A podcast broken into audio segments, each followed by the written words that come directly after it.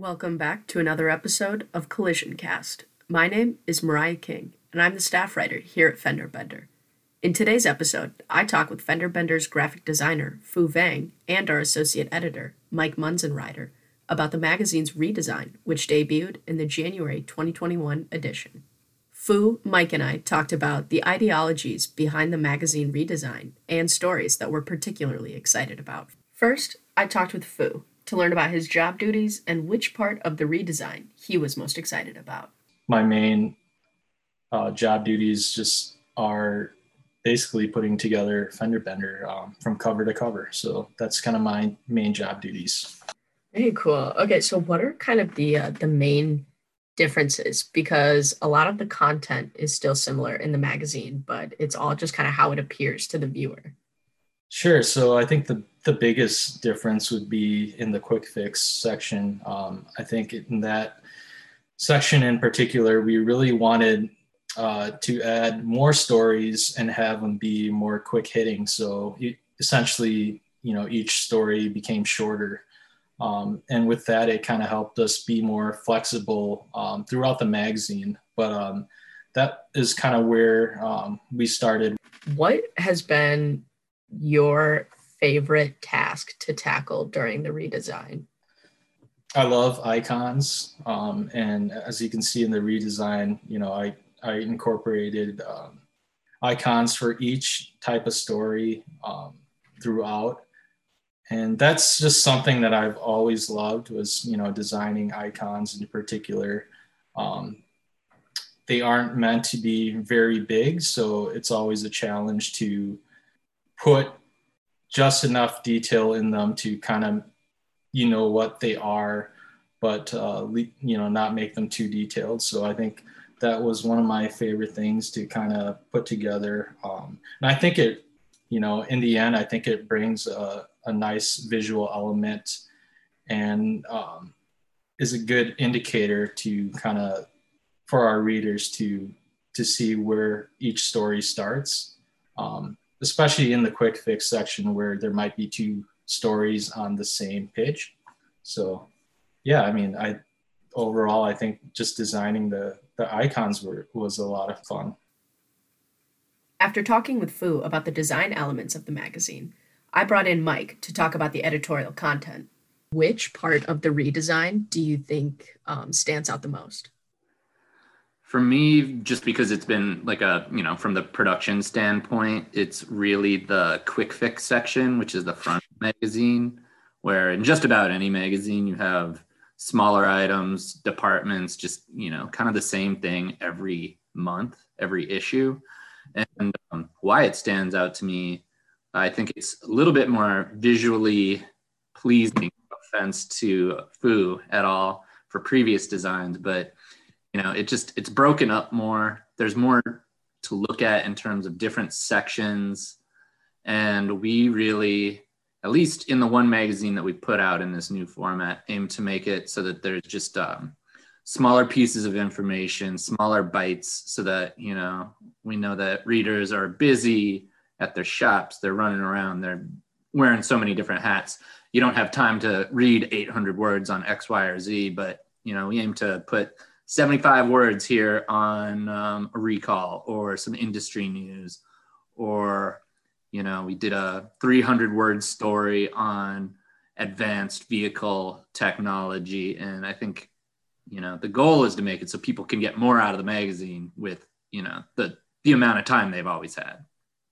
Definitely. So was that kind of on the was that the editorial department's call that people needed smaller bites of information or how did you kind of come to that conclusion you know, we, we were hearing it from our editorial review board, which is uh, a group of shop owners who every month we get on the phone with them about what they liked in the magazine, what they didn't like, and we catch up on what's going on in the industry and what's caught their eye. And one of the calls that we hear just on the monthly basis when we do those board calls is, you know, I want, I need, I need smaller bits of information, you know, we, we we write some great stories and then we hear oh i didn't have time to read it. So we really aim to just give people um, information and stories and items that they can use in the time they actually have. Gotcha. Okay so has anything really changed as far as content wise in the magazine I think the biggest thing, you know, we're still doing a lot of the same stories, but uh, again, uh, throughout the magazine now, going into the the longer features and the strategies, there are also you know monthly items. The aim is easier takeaways, breaking down the stories into smaller sections so that you can just glance at it, or you know, a headline catches your eye, and then you can read the section under it and just have actionable information that you can implement in your shop like that day. Okay, so I know that Fue was kind of in charge of the the creative side, but did you have any input as to anything from fonts to organization to what kind of imagery that we would use in the new publication?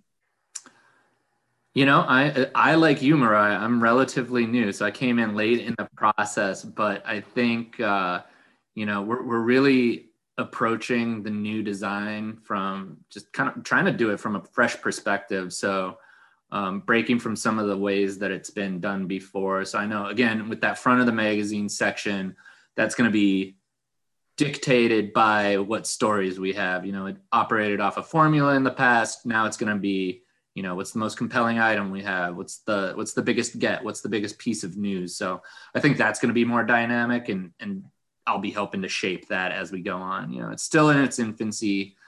One magazine, uh, I think, hitting shops maybe around right now, just because we we completed it a couple of weeks ago. Mm-hmm. Very cool. Very cool. Let me ask you a question, Mariah. By all means. What's uh, you know, we've we've proofed a magazine, we've been around it, the new design. What what stands out to you? I think the uh like the creative elements really just jump out to me. And I mean, right now I've got uh your topical pulled up the five stories five years later. And just with like the spread, it almost looks like it's scrapbook together. Like you can't look away from that. Mm-hmm. And I just think that's so cool. Where obviously it's a magazine and people come to the magazine to read, but then I think it's those graphic design elements that really make them stop and think and kind of like prime themselves before they're about to read it. And for that, I just got to give all credit to Fue. You mentioned my January feature. I know we're hard at work on upcoming issues of the magazine. I, I thought we could take the opportunity to highlight some of the things that we have coming out in the coming months. Anything that you're excited about? Oh, for sure. I mean, the January feature doing uh, the custom craft auto collision. I mean, just great group of people. So much fun to interview. And I think the way that that kind of came alive on the page is just stellar. I mean, you read the title custom craft and, you know, either it means something or it doesn't, but then you see it with the red and the yellows and the striking blues. And then I think it really just kind of brings it to life.